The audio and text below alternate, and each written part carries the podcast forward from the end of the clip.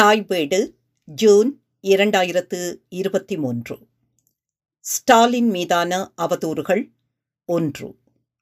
பொய்கள் மீது கட்டமைக்கப்பட்ட பொய்கள். எழுதியவர் தேனா ஞாலசீர்த்தி மீனிலங்கோ. வாசிப்பவர் ஆனந்தராணி பாலேந்திரா. தொடக்க குறிப்புகள். கடந்த மே மாதம் ஒன்பதாம் திகதி நாக்சிச ஜெர்மனியை சோவியத் யூனியன் தோற்கடித்த வரலாற்று சிறப்புமிக்க நிகழ்வின் எழுபத்தி எட்டாவது ஆண்டு நிறைவு வெற்றி நாளாக கொண்டாடப்பட்டது. இருபதாம் நூற்றாண்டின் முக்கியமான திருப்பு முனை ஹிட்லர் தலைமையிலான நாக்சி படை தோற்கடிக்கப்பட்ட நிகழ்வாகும். ஒருவேளை ஜெர்மனி வெற்றி பெற்று ஹிட்லர் விரும்பியபடி உலகத்தின் பேரரசராக ஆகியிருந்தால் இன்று உலகம் வேறு மாதிரியாக இருந்திருக்கும். அந்த பேரபாயத்தில் உலகை காத்தவர்கள் சோவியத் மக்கள். இருபத்தி ஏழு மில்லியன் சோவியத் மக்களின் மரணங்களின் மீதே இந்த வெற்றி சாத்தியமானது. நெடிய கொடிய ஒரு போரில் சோவியத்துக்கு தலைமையேற்று இவ்வெற்றியை பெற்று தந்தவர் ஜோசப் ஸ்டாலின். இருபதாம் நூற்றாண்டின் மகத்தான ஆளுமை அவர். ஆனால் இன்று அவர் பற்றிய சித்திரம் என்ன? ஏன் இந்த மனிதன் பற்றிய இருண்ட சித்திரம் நமக்கு தரப்படுகிறது? இந்த மனிதன் எம்மை விட்டு மறைந்து எழுபது ஆண்டுகள் கடந்த பின்னரும் ஏன் சிலருக்கு அச்சுறுத்தலாக இருக்கிறார்? வரலாற்றின் வெளிச்சத்தில் தரவுகளின் சான்றோடு நோக்காமல் சில குறிப்புகள் ஊகங்கள் கதைகளின் வழி வரலாறு ஏன் எழுதப்பட்டுள்ளது? இது உலக வரலாறுங்கும் நடந்துள்ளது. இதில் கழுவேற்றப்பட்ட முதல் மனிதன் ஸ்டாலின் அல்ல. நிச்சயமாக இறுதி மனிதனும் அல்ல மேற்குலகிற்கு சிம்ம சொப்பனமாக இருந்த எல்லோரும் கொடுங்கோலர்களாகவும் வில்லர்களாகவும் காட்டப்படுகிறார்கள். ஸ்டாலின் பற்றி பேசும்போது சோவியத் யூனியனின் குலாக் தொழிலாளர் முகாம்களில் சந்தேகத்துக்கிடமான மரணம் மற்றும் கொலைகள் பற்றிய பயங்கரமான கதைகளை கேட்பதை யார் தவிர்க்க முடியும்? ஸ்டாலினின் காலத்தில் சோவியத் யூனியனில் பட்டினியால் இறந்த மில்லியன் கணக்கான மக்கள் தூக்கிலிடப்பட்ட மில்லியன் கணக்கான எதிர்க்கட்சியினர் பற்றிய கதைகளை யார் தவிர்க்க முடியும்? முதலாளித்துவ உலகில் இந்த கதைகள் புத்தகங்கள் செய்தித்தாள்கள் வானொலி மற்றும் தொலைக்காட்சிகள் மற்றும் திரைப்படங்களில் மீண்டும் மீண்டும் வருகின்றன. ஆனால் உண்மையில் இந்த கதைகள் மற்றும் இந்த புள்ளி விவரங்கள் எங்கிருந்து வருகின்றன? இதற்கெல்லாம் பின்னால் இருப்பது யார்? இந்த கதைகளில் என்ன உண்மை இருக்கிறது? சோவியத் யூனியனின் காப்பகங்களில் கிடைக்கின்ற தகவல்கள் என்ன? இவை மிகவும் முக்கியமான கேள்விகள். சோவியத் யூனியனின் வரலாற்றை அறிவதற்கு ஸ்டாலினை அறிவதற்கு வரலாற்று வரைவியல் குறித்த புரிதலுக்கு என பல் பரிமாண நோக்கில் இக்கேள்விகள் தவிர்க்கவியலாதன. எல்லாவற்றுக்கும் மேலாக தரவுகள் ஆவணங்கள் தகவல்களின் அடிப்படையில் அமைத்த வரலாற்றுக்கும் எமக்கு சொல்லப்பட்டுள்ள வரலாற்றுக்கும் இடையிலான வேறுபாடுகள் எழுப்புகிற கேள்விகள் விரிவான விளக்கத்தை கோருகின்றன. இறுதி கேள்வியிலிருந்து தொடங்கலாம். சோவியத் யூனியனின் காப்பகங்களில் கிடைக்கின்ற தகவல்கள் சொல்கிற செய்தி என்ன? இக்காப்பகங்கள் மிகவும் ரகசியமானதாகவும் யாருக்கும் எட்டாததாகவும் இருந்தன. ஆயிரத்தி தொள்ளாயிரத்தி எண்பத்தி ஒன்பதில் கோபச்சோவ் வரலாற்று ஆராய்ச்சிக்கு இவ் ஆவண காப்பகங்களை திறந்தார். ஸ்டாலினின் சோவியத் யூனியனில் மில்லியன் கணக்கான மக்கள் இறந்ததாக கூறப்படும் அனைத்து கதைகளும் காப்பகங்கள் திறக்கப்பட்ட நாளில் உறுதிப்படுத்தப்படும் என்று பொய்யுரைத்த ஆசிரியர்கள் எப்போதும் கூறினர். குறைத்த ஆசிரியர்களின் கருத்துக்கள் கேள்விக்குட்படுத்தப்பட்ட போதெல்லாம் ஆயிரத்தி தொள்ளாயிரத்தி ஐம்பதுகளின் பிற்பகுதி முதல் இதற்கான ஆவணச் சான்றுகள் உள்ளன. ஆவணக் காப்பகங்கள் என்று திறக்கப்படுகின்றதோ அப்போது தமது உண்மை நிச்சயமானது என்று புலப்படும் என்று சத்தியம் செய்தார்கள். அதுதான் நடந்ததா? அவை உண்மையில் உறுதிப்படுத்தப்பட்டதா? இவ்வாவண காப்பகங்கள் திறக்கப்பட்டு முப்பத்தி நான்கு ஆண்டுகள் ஆகிவிட்டன. ஆனால் இன்று வரை ஸ்டாலின் காலம் குறித்த கட்டுக்கதைகளுக்கான ஆதாரத்தை அவர்களால் தர முடியாதுள்ளது. ஆனால் இந்த காப்பகங்களில் பல ஆண்டுகளை செலவழித்தவர்களின் ஆய்வுகள் சில முக்கிய உண்மைகளை சொல்கின்றன. சோவியத் ஒன்றியத்தின் காப்பகங்களில் நடத்தப்பட்ட ஆராய்ச்சியின் அறிக்கைகள் ஸ்டாலினின் சோவியத் யூனியனில் இறந்தவர்களின் எண்ணிக்கை மரண தண்டனை விதிக்கப்பட்டவர்களின் எண்ணிக்கை கைதிகளின் உண்மையான எண்ணிக்கை அவர்கள் சிறையில் கழித்த ஆண்டுகள் மற்றும் அக்கால பகுதியில் நடந்தது என்ன என்பது பற்றிய உண்மை பற்றிய தகவல்களை உறுதியான தரவுகளின் வடிவத்தில் தருகின்றன. இந்த ஆய்வுகளும் தரவுகளும் சொல்கின்ற உண்மை இதுவரை சொல்லப்பட்டவற்றிலிருந்து முற்றிலும் வேறுபட்டது. இங்கு இரண்டு விடயங்களை ஆழமாக நோக்க வேண்டும். முதலாவது ஆவண காப்பகங்களிலிருந்து திரட்டப்பட்ட தரவுகள் என்ன சொல்கின்றன? இரண்டாவது ஸ்டாலினின் சோவியத் யூனியனில் பட்டினி தொழிலாளர் முகாம்களில் லட்சக்கணக்கான மரணங்கள் போன்ற கதைகள் எங்கிருந்து உருவானவை? இவற்றின் பின்னணியில் இருப்பவர்கள் யார்? இவ்விரண்டையும் இக்கட்டுரை தொடர் விரிவாக நோக்க முனைகிறது. கட்டுக்கதைகளின் மூலவேரை தேடி. முதலில் இக்கதைகள் எவ்வாறு தோற்றம் பெற்றன? எந்த அடிப்படைகளில் இக்கதைகள் தங்கள் கதையாடலை மையப்படுத்தின என்பதை நோக்க வேண்டும். இதற்கு முதலாம் உலகப் போருக்கு பிந்திய கால பகுதிக்கு செல்ல வேண்டும். முதலாம் உலகப் போரில் ஜெர்மனிக்கு ஏற்பட்ட தோல்வியும் அதன் விளைவால் ஏற்படுத்தப்பட்ட வார்சைஸ் உடன்படிக்கையும் ஜெர்மனியில் பாரிய மாற்றங்களுக்கு வழிகோலியது. தாம் வஞ்சிக்கப்பட்டு விட்டோம் என்று ஜெர்மனியர்கள் நினைத்தார்கள். இதன் விளைவே ஹிட்லரின் வருகை. ஆயிரத்தி தொள்ளாயிரத்தி முப்பத்தி மூன்றில் ஜெர்மனியில் அரசியல் மாற்றங்கள் நிகழ்ந்தன. அவை வரவிருக்கும் பல தசாப்தங்களுக்கு உலக வரலாற்றில் தங்கள் முத்திரையை பதிக்கப் போகிறது என்பதை யாரும் எதிர்பார்த்திருக்கவில்லை. ஆயிரத்தி தொள்ளாயிரத்தி முப்பத்தி மூன்று ஜனவரி முப்பது அன்று ஹிட்லர் பிரதம மந்திரியாக பதவியேற்றார். வன்முறையை நியாயப்படுத்தும் சட்டத்தை அலட்சியப்படுத்தும் புதிய வடிவிலான அரசாங்கம் ஜெர்மனியில் வடிவம் பெறத் தொடங்கியது. நாக்சிக்கள் அதிகாரத்தின் மீதான தங்கள் பிடியை பலப்படுத்துவதற்காக மார்ச் ஐந்தாம் திகதி புதிய தேர்தல்களை அறிவித்தனர். வெற்றிக்காக தங்கள் பிடியில் உள்ள அனைத்து பிரச்சாரங்களையும் பயன்படுத்தினர். தேர்தலுக்கு ஒரு வாரத்துக்கு முன்பு பிப்ரவரி இருபத்தி ஏழு அன்று நாக்சிகள் பாராளுமன்றத்திற்கு தீ வைத்துவிட்டு பழியை கம்யூனிஸ்டுகள் மீது போட்டார்கள். தொடர்ந்து நடந்த தேர்தல்களில் நாக்சிகள் பதினேழு தசம் மூன்று மில்லியன் வாக்குகள் மற்றும் இருநூற்றி எண்பத்தி எட்டு பிரதிநிதிகள் சுமார் நாற்பத்தி எட்டு வீதம் வாக்குகளை பெற்றனர். கம்யூனிஸ்ட் கட்சி தடை செய்யப்பட்டவுடன் நாக்சிகள் சமூக ஜனநாயகவாதிகளையும் தொழிற்சங்கத்தையும் துன்புறுத்த தொடங்கினர்.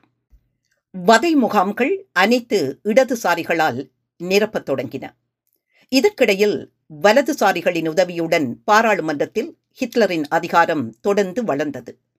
மார்ச் இருபத்தி நான்கு அன்று ஹிட்லர் பாராளுமன்றத்தில் ஒரு சட்டத்தை இயற்றினார். அது பாராளுமன்றத்தை கலந்து ஆலோசிக்காமல் நான்கு ஆண்டுகள் நாட்டை ஆட்சி செய்யும் முழுமையான அதிகாரத்தை அவருக்கு வழங்கியது. அப்போதிருந்து யூதர்களின் மீதான வெளிப்படையான துன்புறுத்தல் தொடங்கியது. அவர்கள் கம்யூனிஸ்டுகளும் இடது சமூக ஜனநாயகவாதிகளும் ஏற்கனவே அடைக்கப்பட்டிருந்த வதை முகாம்களுக்குள் நுழைய தொடங்கினர். ஜெர்மனியின் ஆயுதம் மற்றும் இராணுவ மயமாக்கலுக்கு கட்டுப்பாடுகளை விதித்த ஆயிரத்தி தொள்ளாயிரத்தி பதினெட்டில் சர்வதேச உடன்படிக்கைகளை கைவிட்டு முழுமையான அதிகாரத்திற்கான தனது முயற்சியில் ஹிட்லர் முன்னேறினார். ஜெர்மனியின் மறு ஆயுத பயிற்சி பெரும் வேகத்தில் நடந்தது. ஆனால் இவை தொடர்பாக மேற்குலகில் மயான அமைதி நிலவியது. அக்கால பகுதியில் சோவியத் அபாயம் பற்றிய கட்டுக்கதைகளே முக்கிய பேசுபொருளாகின. அதில் ஸ்டாலின் மீதான அவதூறுகளுக்கு பிரதான இடம் இருந்தது. மேற்குலக ஊடகங்கள் சோவியத் யூனியனில் இறப்பவர்கள் பற்றிய கட்டுக்கதைகள் ஒன்றிணைக்கத் தொடங்கிய போது உலக ஆதிக்கத்துக்கான போருக்கு ஹிட்லர் தயாராகிக் கொண்டிருந்தார்.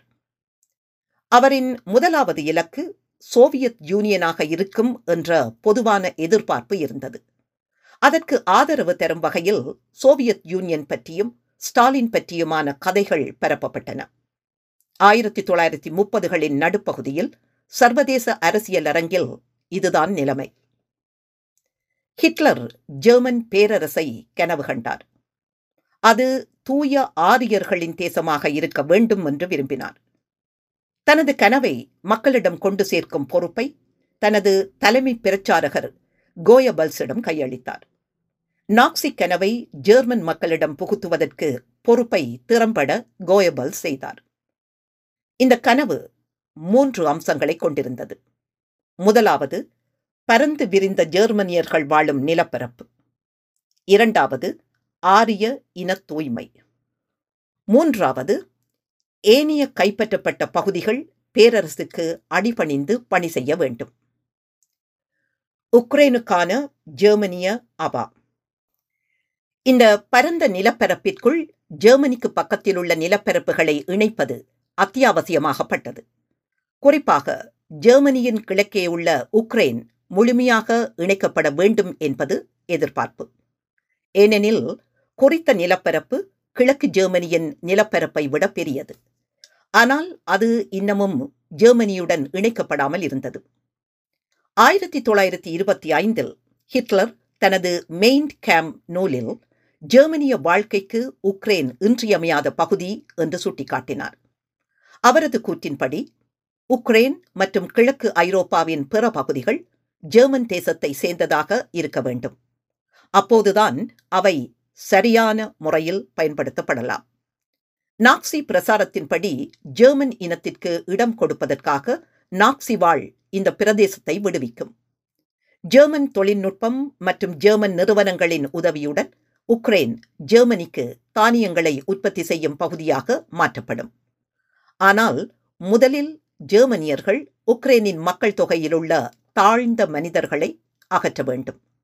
அவர்கள் நாக்சி பிரச்சாரத்தின்படி ஜெர்மன் வீடுகள் தொழிற்சாலைகள் மற்றும் வயல்களில் ஜெர்மன் பொருளாதாரத்திற்கு தேவையான இடங்களில் அடிமை தொழிலாளர்களாக வேலை செய்ய வைக்கப்படுவார்கள். உக்ரைன் பற்றிய நாக்சி திட்டம் இதுவாக இருந்தது. உக்ரைனையும் சோவியத் யூனியனின் பிற பகுதிகளை கைப்பற்றுவதானது சோவியத் யூனியனுக்கு எதிரான போரை தவிர்க்க இயலாததாக்கும். ஆனால் பரந்த தயாரிப்பு இன்றி இது சாத்தியமில்லை. முன்கூட்டிய ஆதரவு தளங்களை உருவாக்க வேண்டும். இந்த நோக்கத்திற்காக கோயபல்ஸ் தலைமையிலான நாக்சி பிரச்சார அமைச்சகம் உக்ரைனில் போல்ஷிவிக்குகள் செய்ததாக கூறப்படும் இனப்படுகொலியை சுற்றி ஒரு பிரச்சாரத்தை தொடங்கியது. ஒரு பயங்கரமான பேரழிவு பஞ்சம் விவசாயிகளை சோசியலிச கொள்கையை ஏற்கும்படி கட்டாயப்படுத்துவதற்காக ஸ்டாலினால் வேண்டுமென்றே தூண்டிவிடப்பட்டதாக கதை கட்டப்பட்டது. ஜெர்மன் படைகளால் உக்ரைனின் விடுதலையை சாத்தியமாக்குவதற்கான உலக பொதுக்கருத்தை தயாரிப்பதே நாக்சி பிரச்சாரத்தின் நோக்கம். இதற்காக பெரும் முயற்சிகள் மேற்கொள்ளப்பட்டன. சில ஜெர்மன் பிரச்சார நூல்கள் ஆங்கில பத்திரிகைகளில் வெளியிடப்பட்டன. இருந்தபோதும் உக்ரைனில் நடந்ததாக கூறப்படும் இனப்படுகொலை பற்றிய நாக்சி பிரச்சாரம் உலக அளவில் வெற்றியளிக்கவில்லை. சோவியத் யூனியன் பற்றி அவதூறான வதந்திகளை பரப்புவதில் ஹிட்லருக்கும் கோயபல்ஸுக்கும் உதவி தேவை என்பது தெளிவாக தெரிந்தது. அந்த உதவி அமெரிக்காவில் கிடைத்தது. சோவியத் யூனியனுக்கு எதிரான உளவியல் போரில் நாக்சிகளுக்கு உதவ முயன்ற செல்வந்தரின் பெயர் வில்லியம் ரேண்டோல்ஃப் ஹர்ஸ்ட். இவர் மஞ்சள் பத்திரிகையின் தந்தை என அறியப்பட்டவர்.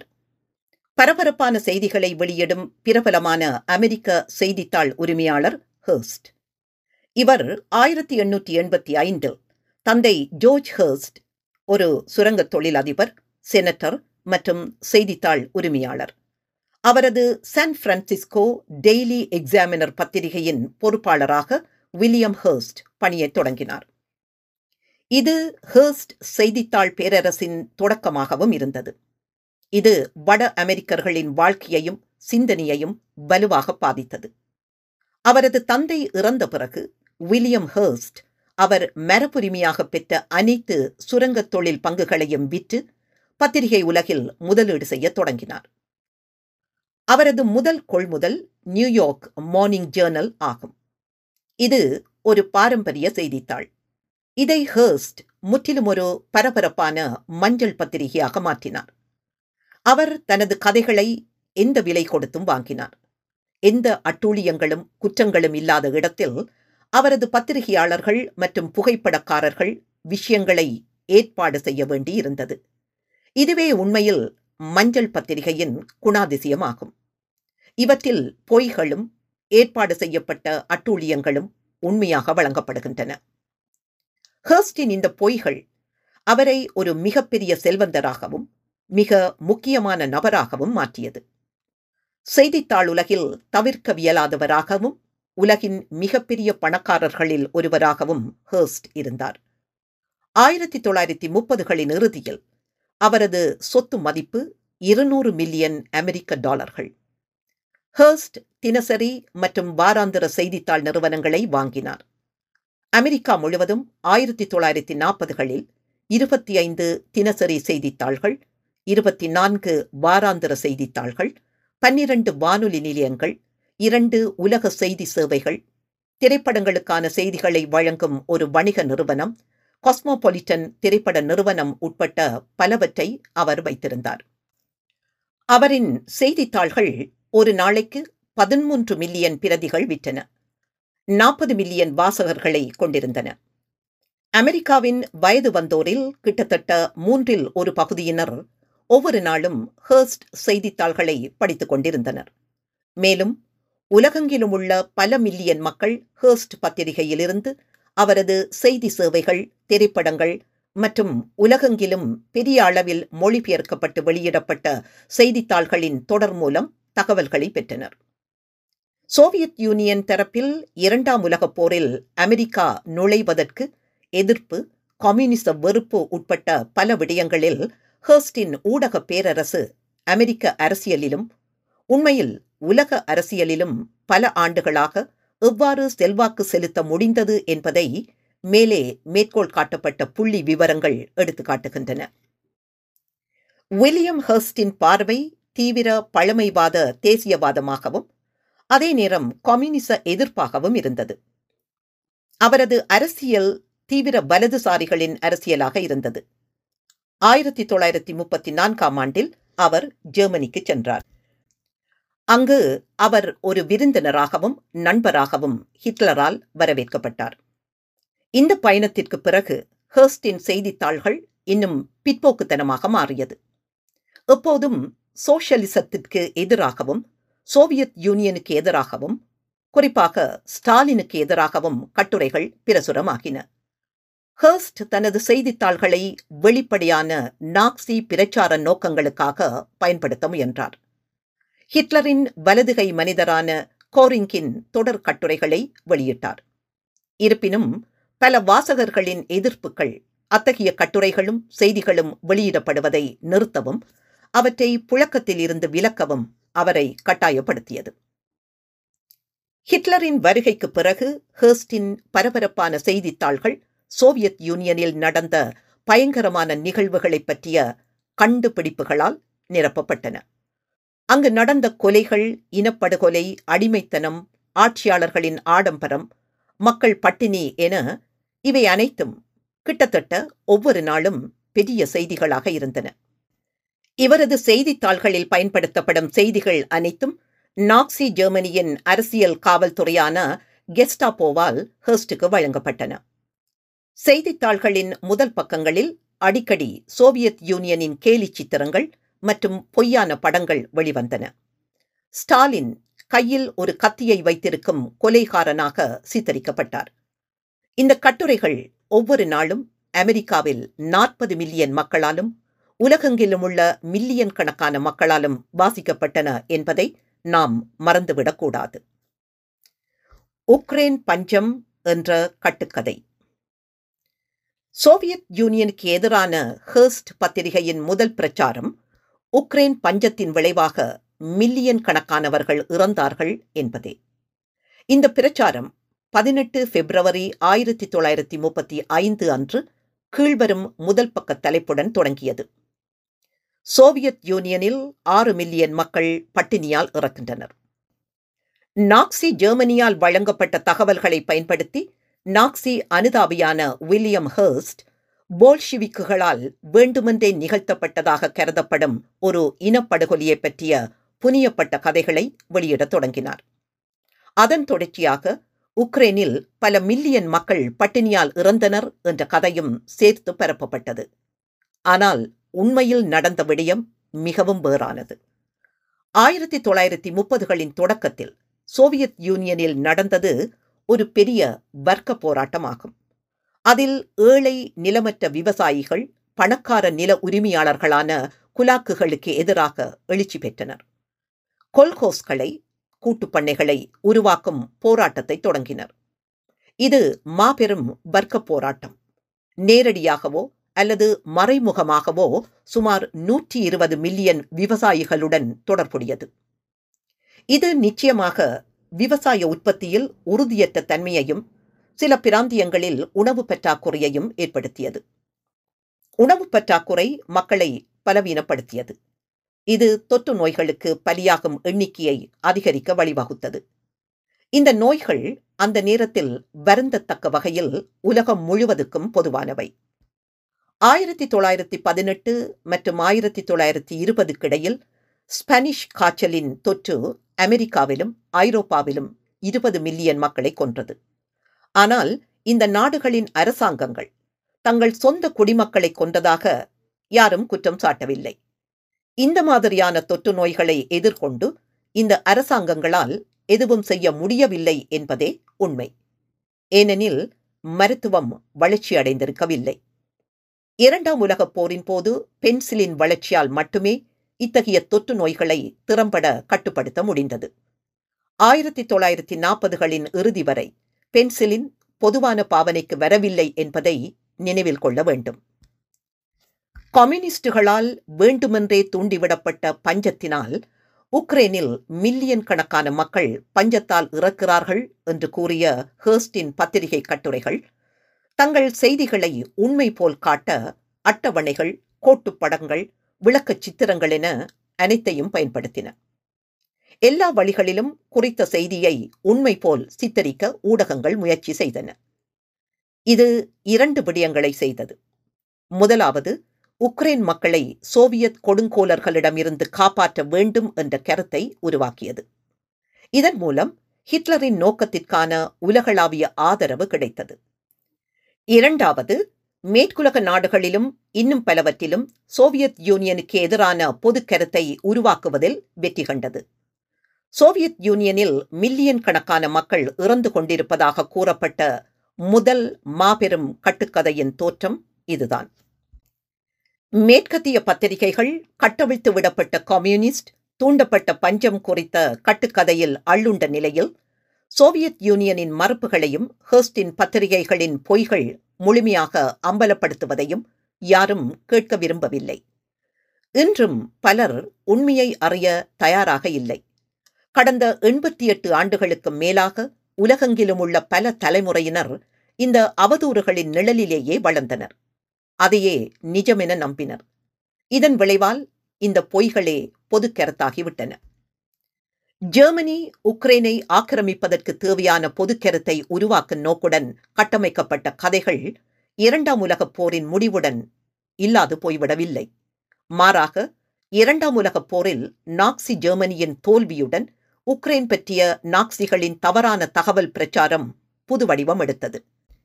நாக்சி பொய்களை சிஐஏயும் எம்ஐ ஃபைவும் கையகப்படுத்தின. இப்பொய்களுக்கு சோவியத் யூனியனுக்கு எதிரான பிரச்சார போரில் எப்போதும் ஒரு முக்கிய இடம் அளிக்கப்பட்டது. இரண்டாம் உலகப் போருக்கு பிறகு அமெரிக்காவுக்கும் சோவியத் யூனியனுக்கும் இடையிலான கெடுபிடி போரின் போது உக்ரைனில் பட்டினியால் இறந்த மில்லியன் கணக்கானவர்களின் கதைகள் செழித்து வளர்ந்தன. ஆயிரத்தி தொள்ளாயிரத்தி ஐம்பத்தி மூன்றில் இது தொடர்பில் ஒரு புத்தகம் அமெரிக்காவில் வெளியிடப்பட்டது. இதற்கு கிரெம்லினின் கருப்பு செயல்கள் ஒரு வெள்ளை புத்தகம் the black deeds of the Kremlin என்று தலைப்பிடப்பட்டது. அதன் வெளியீடு அமெரிக்காவில் உள்ள உக்ரேனிய அகதிகள் இரண்டாம் உலகப் போரில் நாக்சிகளுடன் ஒத்துழைத்தவர்கள் மற்றும் அமெரிக்க அரசாங்கத்தால் அரசியல் தஞ்சம் வழங்கப்பட்டவர்களால் நிதி அளிக்கப்பட்டது. இந்த புத்தகமே இன்று வரை உக்ரேனிய பஞ்சம் என்ற கட்டுக்கதையின் மூலமாக உள்ளது. ஆயிரத்தி தொள்ளாயிரத்தி எண்பத்தி ஏழில் கனடாவைச் சேர்ந்த பத்திரிகையாளர் டக்ளஸ் டோட்டில் என்பவரால் எழுதப்பட்ட மோசடி பஞ்சம் மற்றும் ஃபாசிசம் உக்ரேனிய இனப்படுகொலை என்ற கட்டுக்கதை. ஹிட்லர் முதல் ஹாவர்ட் வரை.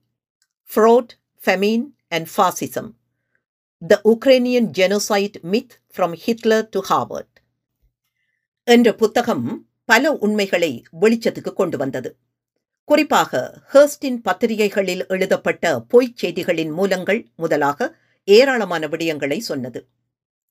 இன்று உக்ரைனிய பஞ்சம் நிகழ்ந்து தொன்னூறு ஆண்டுகள் நிறைவடைந்துள்ள நிலையில் ஆய்வாளர்கள் பலர் ஒரு விடயத்தை ஏற்றுக்கொள்கிறார்கள். ஆயிரத்தி தொள்ளாயிரத்தி முப்பத்தி இரண்டு முப்பத்தி மூன்றில் பஞ்சம் ஏற்பட்டு மக்கள் இறந்தது உண்மை. ஆனால் இது திட்டமிட்ட செயல் அல்ல. இதை இனப்படுகொலை என சொல்ல முடியாது. ஏனெனில் இதை ஸ்டாலினோ சோவியத் அரசாங்கமோ திட்டமிட்டு மேற்கொண்டதற்கான எந்த ஒரு ஆதாரமும் இல்லை. இது தொடர்பான விரிவான ஆய்வுகள் தரும் தகவல்களை பிரிதொரு தடவை விரிவாக நோக்கலாம். கெடுபிடிப்போர் காலம் முழுவதும் உக்ரைனிய பஞ்சத்தால் இருபது மில்லியன் மக்கள் இறந்தார்கள் என்றே சொல்லப்பட்டு வந்தது. குறிப்பாக ரொனால்டு ரேகன் அமெரிக்க ஜனாதிபதியாக தேர்ந்தெடுக்கப்பட்டு ஆயிரத்தி தொள்ளாயிரத்தி எண்பதுகளில் கம்யூனிச எதிர்ப்பு போரை புதிய தளத்தில் நகர்த்திய போது உக்ரைனில் இறந்த மில்லியன் கணக்கானவர்கள் பற்றிய பிரச்சாரம் மீண்டும் புத்துயிர் பெற்றது. இரண்டாயிரத்தி மூன்றாம் ஆண்டு ஐக்கிய நாடுகள் சபை இருபத்தி ஐந்து நாடுகளுடன் இணைந்து ஆயிரத்தி தொள்ளாயிரத்தி முப்பத்தி இரண்டு முப்பத்தி மூன்று உக்ரைன் பஞ்சத்தில் ஏழு தொடக்கம் பத்து மில்லியன் மக்கள் இறந்தார்கள் என்று அறிவித்தது. ஆனால் அதன் பின்னரான ஆய்வுகள் இறந்தவர்களின் எண்ணிக்கை மூன்று தசம் ஐந்து தொடக்கம் ஐந்து மில்லியனுக்குள் தான் இருக்கும் என்கின்றன. எண்ணிக்கை இன்னும் குறைவானது என்றும் திட்டமிட்ட ஊதி பெருப்பித்தல்களால் தரவுகள் வெவ்வேறு வகைகளில் விளங்கப்படுகின்றன என்பது பொதுவாக ஏற்றுக்கொள்ளப்பட்டதொன்று. ஆயிரத்தி தொள்ளாயிரத்தி எண்பத்தி நான்காம் ஆண்டில் ஹார்வர்ட் பேராசிரியர் எவால்ட் அமெண்டே ரஷ்யாவில் மனித வாழ்க்கை ஹியூமன் லைஃப் இன் ரஷ்யா என்ற புத்தகத்தை வெளியிட்டார். இது ஆயிரத்தி தொள்ளாயிரத்தி முப்பத்தி நான்கில் ஹேர்ஸ்டின் பத்திரிகைகள் தயாரித்த அனைத்து தவறான தகவல்களையும் திரும்ப திரும்ப சொன்னது. ஆயிரத்தி தொள்ளாயிரத்தி எண்பத்தி நாலில் ஆயிரத்தி தொள்ளாயிரத்தி முப்பதுகளிலிருந்து நாக்சிகளினால் கட்டமைக்கப்பட்டு சொல்லப்பட்டு வந்த பொய்கள் கட்டுக்கதைகள் புதுப்பிக்கப்பட்டன. ஒரே ஒரு வித்தியாசம் இம்முறை இதை புதுப்பித்தது நாக்சிகள் அல்ல. மாறாக அமெரிக்க பல்கலைக்கழகத்தின் மதிப்பிற்குரிய என்ற ஆடையின் கீழ் பேராசிரியர்களால் புதுப்பிக்கப்பட்டது. இது புதிய ஊக்கத்தை கொடுத்தது. ஆயிரத்தி தொள்ளாயிரத்தி எண்பத்தி ஆறாம் ஆண்டில் துயரத்தின் அறுவடை the harvest of sorrow Soviet collectivisation and the terror famine என்ற தலைப்பில் மற்றொரு புத்தகம் வெளிவந்தது. இதை எழுதியவர் பிரித்தானிய ரகசிய சேவையின் முன்னாள் உறுப்பினரான ராபர்ட் காங்க்வெஸ்ட் இவரும் பின்னாளில் கலிபோர்னியாவில் உள்ள ஸ்டம்ஃபோர்ட் பல்கலைக்கழகத்தில் பேராசிரியராக இருந்தார். குறித்த புத்தகத்திற்காக காங்க்வெஸ்ட் உக்ரைன் தேசிய அமைப்பிடமிருந்து எண்பதினாயிரம் அமெரிக்க டாலர்களை பெற்றார். இதே அமைப்பு ஆயிரத்தி தொள்ளாயிரத்தி எண்பத்தி ஆறில் தயாரிக்கப்பட்ட விரக்தியின் அறுவடை ஹார்வஸ்ட் ஆஃப் டெஸ்பேர் என்ற திரைப்படத்திற்கும் பணம் கொடுத்தது. அதில் காங்க்வெஸ்டின் புத்தகத்தில் உள்ள தகவல்கள் பயன்படுத்தப்பட்டன. ஸ்டாலின் காலம் பற்றிய கட்டுக்கதைகள் மற்றும் அவதூறுகளை உருவாக்கியதில் காங்க்வெஸ்டின் பங்கு முக்கியமானது. காங்க்வெஸ்ட் மேற்குலக பத்திரிகைகளில் மிகவும் பரவலாக மேற்கோள் காட்டப்பட்டவர். சோவியத் யூனியனில் இறந்த மில்லியன் கணக்கானவர்கள் பற்றி அதிகம் எழுதிய இரண்டு எழுத்தாளர்களில் ராபர்ட் காங்க்வெஸ்ட் ஒருவர். இரண்டாம் உலகப் போருக்கு பின்னர் பரப்பப்பட்ட சோவியத் யூனியனை பற்றிய அனைத்து கட்டுக்கதைகளையும் பொய்களையும் உண்மையில் உருவாக்கியவர்களில் காங்க்வெஸ்ட் முதன்மையானவர். அவரது புத்தகங்களான பெரும் பயங்கரம் ஆயிரத்தி தொள்ளாயிரத்தி அறுபத்தி ஒன்பது மற்றும் துயரத்தின் அறுவடை ஆயிரத்தி தொள்ளாயிரத்தி எண்பத்தி ஆறு ஆகியன இதில் முக்கியமானவை. உக்ரைனில் குலாக் தொழிலாளர் முகாம்களில் மற்றும் ஆயிரத்தி தொள்ளாயிரத்தி முப்பத்தி ஆறு முப்பத்தி எட்டு சோதனைகளின் போது மில்லியன் கணக்கான மக்கள் பட்டினியால் இறந்ததை பற்றி காங்க்வெஸ்ட் எழுதுகிறார். இவர் தகவல்களை பெற்றதாகச் சொன்ன நபர்கள் எல்லோரும் இரண்டாம் உலகப் போரில் நாக்சிகளுக்கு உதவியவர்கள். அதிலும் குறிப்பாக இவரால் இவரது நூல்களில் உக்ரேனிய மாவீரர்கள் என குறிக்கப்பட்டோர் ஆயிரத்தி தொள்ளாயிரத்தி நாற்பத்தி இரண்டில் உக்ரைனில் இருந்த யூத மக்களின் இனப்படுகொலைக்கு தலைமை தாங்கிய மற்றும் பங்கு பெற்ற போர்க்குற்றவாளிகள். இவர்களில் முக்கியமானவர் இரண்டாம் உலகப் போருக்கு பிறகு போர்க்குற்றவாளியாக தண்டனை பெற்ற மைக்கோலா லெபர்ட். ஆயிரத்தி தொள்ளாயிரத்தி முப்பத்தி நாலில் லெபர்ட் போலாந்தின் உள்துறை அமைச்சரை கொலை செய்தமைக்காக தூக்கு தண்டனை வழங்கப்பட்டது. ஆனால் போலந்து அரசு அதை ஆயுள் தண்டனையாக மாற்றியது. ஆயிரத்தி தொள்ளாயிரத்தி முப்பத்தி ஒன்பதில் போலந்தை ஜெர்மனி ஆக்கிரமித்த போது சிறையிலிருந்து தப்பிய லெபர்ட் நாக்சிகளுக்கு ஆதரவாக வேலை செய்தார். ஆயிரத்தி தொள்ளாயிரத்தி நாற்பத்தி இரண்டில் உக்ரைனில் இருந்த யூதர்களின் மீதான பயங்கரங்களுக்கு தலைமை தாங்கினார். ஆயிரத்தி தொள்ளாயிரத்தி நாற்பத்தி மூன்றில் ஜெர்மனியின் கட்டுப்பாட்டுக்குள் போலந்து இருந்த நிலையில் உக்ரைனிய தேசியவாதிகள் அங்கு ஒரு லட்சம் மக்களை படுகொலை செய்தனர். இது வோல்ஹினியன் படுகொலை என அறியப்படுகிறது. இதற்கு தலைமை தாங்கியவர் மைக்கோலா லெபர்ட். இரண்டாம் உலகப் போர் கால பகுதியில் அமெரிக்க ஆவணங்கள் இவரை நாக்சிகளுடன் பணியாற்றும் உக்ரேனிய பாசிசவாதி என்று குறித்தன. இரண்டாம் உலகப் போரின் முடிவில் இவர் தண்டிக்கப்படவில்லை. அமெரிக்காவால் காப்பாற்றப்பட்டார். ஆயிரத்தி தொள்ளாயிரத்தி நாற்பத்தி ஒன்பதாம் ஆண்டு சிஐஏயால் அமெரிக்காவுக்கு அழைத்துச் செல்லப்பட்டு அங்கு சிஐஏயின் நிதியுதவியில் ஒரு அமைப்பை நிறுவி சோவியத் யூனியனுக்கு எதிரான செய்திகளை பரப்பும் வேலையை செய்தார். இது குறித்து மேலதிக தகவல்களுக்கு ரிச்சர்ட் ஃப்ரீட்மென் மற்றும் நோமன் ஜே டபிள்யூ கோத்தா ஆகியோர் எழுதிய ஹிட்லரின் நிழல் நாக்சி போர் குற்றவாளிகள் அமெரிக்க உளவுத்துறை மற்றும் கெடுபிடிப்போர் Hitler's shadow Nazi war criminals US intelligence and the cold war என்ற நூலை வாசிக்கலாம். ராபர்ட் காங்க்வெஸ்ட் தனது ஆயிரத்தி தொள்ளாயிரத்தி அறுபத்தி ஒன்பதாம் ஆண்டு நூலில் ஆயிரத்தி தொள்ளாயிரத்தி முப்பத்தி இரண்டு ஆயிரத்தி தொள்ளாயிரத்தி முப்பத்தி மூன்றுக்கிடையில் சோவியத் யூனியனில் பட்டினியால் இறந்தவர்களின் எண்ணிக்கை ஐந்து மில்லியனுக்கும் ஆறு மில்லியனுக்கும் இடைப்பட்டது என்றும் அவர்களில் பாதி பேர் உக்ரைனில் இருந்தார்கள் என்றும் எழுதினார். ஆனால் ஆயிரத்தி தொள்ளாயிரத்தி எண்பத்தி மூன்றில் காங்க்வெஸ்ட் பஞ்சத்தை ஆயிரத்தி தொள்ளாயிரத்தி முப்பத்தி ஏழு வரை நீட்டித்து பாதிக்கப்பட்டவர்களின் எண்ணிக்கையை பதினான்கு மில்லியனாக உயர்த்தினார். ஆனால் இது ஆச்சரியப்படத்தக்கதல்ல. சோவியத் யூனியனை பற்றியும் ஸ்டாலினை பற்றியும் முதலில் ஒரு ரகசிய சேவை முகவராகவும் பின்னர் எழுத்தாளர் மற்றும் கலிபோர்னியாவில் உள்ள ஸ்டாம்ஃபோர்ட் பல்கலைக்கழகத்தில் பேராசிரியராகவும் தனது வாழ்நாள் முழுவதும் பொய்களையும் புனைகதைகளையும் கழித்த ஒரு மனிதரிடம் இருந்து இவ்வாறு குளறுபடிகள் நிகழ்வது விசித்திரமான ஒன்றும் இல்லை. காங்க்வெஸ்டின் கடந்த காலத்தை இருபத்தி ஏழு ஜனவரி ஆயிரத்தி தொள்ளாயிரத்தி எழுபத்தி எட்டாம் திகதி வெளியான த கார்டியன் பத்திரிகையின் ஒரு கட்டுரையில் அம்பலப்படுத்தியது. அது இவரை பிரிட்டிஷ் ரகசிய சேவையின் தகவல் ஆராய்ச்சி பகுதியின் தகவல் திரிப்பு பிரிவின் முன்னாள் முகவராக அடையாளம் காட்டியது. தகவல் ஆராய்ச்சி பகுதி ஆயிரத்தி தொள்ளாயிரத்தி நாற்பத்தி ஏழில் அமைக்கப்பட்டது. இது முதலில் கம்யூனிஸ்ட் தகவல் பணியகம் என்று அழைக்கப்பட்டது. அதன் முக்கிய பணியானது அரசியல்வாதிகள் பத்திரிகையாளர்கள் மற்றும் பிறரிடம் பொது கருத்தை பாதிக்கும் வகையில் கதைகளை விதைப்பதன் மூலம் உலகம் முழுவதும் கம்யூனிஸ்ட் செல்வாக்கை எதிர்த்து போராடுவதாகும். இதன் செயற்பாடுகள் பிரிட்டனில் உள்ளதைப் போலவே வெளிநாட்டிலும் மிகவும் பரந்த அளவில் இருந்தன. தீவிர வலதுசாரிகளுடன் நேரடியாக தொடர்பு பட்டிருப்பது அம்பலமானதால் ஆயிரத்தி தொள்ளாயிரத்தி எழுபத்தி ஏழில் இப்பிரிவு முறையாக கலைக்கப்பட வேண்டியதாயிற்று. அப்போது இப்பிரிவானது நூற்றுக்கும் மேற்பட்ட சிறந்த அறியப்பட்ட பத்திரிகையாளர்களுடன் நேரடியாக தொடர்பில் இருந்ததும் அவர்களுக்கு பிரசுரிப்பதற்கு பொய்ச் செய்திகளையும் தகவல்களையும் தொடர்ந்து வழங்கியதும் கண்டுபிடிக்கப்பட்டது. பிரித்தானியாவில் சோவியத் தொடர்பான செய்திகளின் மூலமாக இந்த பிரிவே இருந்தது. உலகளாவிய ரீதியில் நன்கறியப்பட்ட Financial Times the Times Economist Daily Mail Daily Mirror the Express the Guardian மற்றும் பல முக்கிய பிரிட்டிஷ் செய்தித்தாள்களில் இது வழக்கமாக இருந்தது. காங்க்வெஸ்ட் குறித்த பிரிவு நிறுவப்பட்டதிலிருந்து ஆயிரத்தி தொள்ளாயிரத்தி ஐம்பத்தி ஆறு வரை பணியாற்றினார். சோவியத் யூனியனின் கருப்பு வரலாறு என்று அழைக்கப்படுவதை உருவாக்குவதற்கு பங்களிப்பதே காங்க்வெஸ்ட் பணியாக இருந்தது. இதற்காக பொய்ச் செய்திகள் உருவாக்கி பத்திரிகையாளர்களிடமும் ஏனியோரிடமும் விநியோகிக்கப்பட்டன.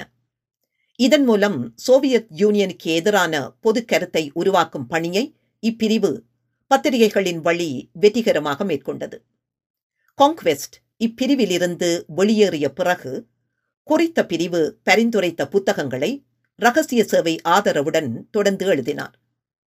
ஆயிரத்தி தொள்ளாயிரத்தி முப்பத்தி ஏழில் சோவியத் யூனியனில் நடந்த அதிகார போட்டியினை மையமாக கொண்டு அவர் எழுதிய பெரும் பயங்கரம் தீவிர அதிவலது நோக்கில் எழுதப்பட்ட ஒன்று. இது உண்மையில் அவர் ரகசிய சேவைகளில் பணிபுரிந்த போது எழுதியதன் மறுதொகுப்பாகும். பிரித்தானிய ரகசிய சேவையின் உதவியுடன் புத்தகம் முடிக்கப்பட்டு வெளியிடப்பட்டது. வெளியீட்டின் மூன்றில் ஒரு பங்கு பிரேக்கர் பதிப்பகத்தால் வாங்கப்பட்டது. இப்பதிப்பகம் பொதுவாக சிஐஏ மூலங்களிலிருந்து தோன்றிய இலக்கியங்களின் வெளியீட்டோடு தொடர்புடையது. இங்குள்ள வெவ்வேறு கண்ணிகளை இணைத்து இதன் காரண காரியங்களை விளங்கிக் கொள்வது சிரமமல்ல. டக்லஸ் டொட்டில் உக்ரேனிய இனப்படுகொலை என்பது ஒரு கட்டுக்கதை என்பதற்கு தனது புத்தகத்தில் முன்வைக்கும் வாதங்கள் முக்கியமானவை. இரண்டை மட்டும் மிகச் சுருக்கமாக பார்க்கலாம். புத்தகத்தின் முதலாவது அத்தியாயத்தில் வில்லியம் ஹர்ஸ்ட் தனது பத்திரிகைகளில் வெளியிட்ட பல்வேறு பொய்களை டொட்டில் அம்பலப்படுத்துகிறார். இப்பத்திரிகை செய்திகளை வழங்கியதாக கூறப்படும் தொமஸ் வால்டர் என்றொருவரே இல்லை என்பதை ஆதாரங்களோடு நிறுவுகிறார். மூன்றாவது அத்தியாயத்தில் உக்ரைன் பட்டினிக்கு பயன்படுத்தப்பட்ட படங்கள் ஆயிரத்தி தொள்ளாயிரத்தி இருபத்தி இரண்டு பஞ்சத்தின் போது எடுக்கப்பட்ட படங்கள் என்றும் இப்புகைப்படங்களில் பல நாக்சிகளால் ஹர்ஸ்டுக்கு வழங்கப்பட்டன என்பதை சுட்டிக்காட்டுகிறார். இந்த புத்தகம் குறித்து அடுத்த பகுதியில் விரிவாக நோக்குவோம். அரை நூற்றாண்டுக்கு மேலாக சோவியத் யூனியனின் வரலாறு குறித்த ஆய்வானது திரிப்பு பொய் மற்றும் வெறுப்பு பிரச்சாரம் என்ற கடலில் சிக்கியுள்ளது. இந்த திரிப்பின் அவதூறின் மையப்புள்ளியாக ஸ்டாலின் திகழ்கிறார். அனைத்தையும் அவரின் தலையில் ஏற்றிச் சுமக்கச் செய்யும் பணியையே பெரும்பான்மையான வரலாற்றாசிரியர்கள் செய்து வந்திருக்கிறார்கள். சோவியத் ஆவண காப்பகங்களும் மேற்குலகிற்கு வெளியே நடைபெறும் ஆய்வுகளும் புதிய சாத்தியங்களை உருவாக்கியுள்ளன. உண்மைகளாக நிலை பெற்றுள்ள பொய்களை கேள்விக்குட்படுத்துகின்றன. ஆழமான வரலாற்று ஆய்வு புல நூல்களின் வருகை வரலாற்றின் பெயரால் பொய்கள் வரலாறாக கட்டமைக்கப்பட்ட துன்பியலை பதிவு செய்கின்றன. இதன் இன்னொரு அத்தியாயத்தை அடுத்த கட்டுரையில் நோக்குவோம். நன்றி.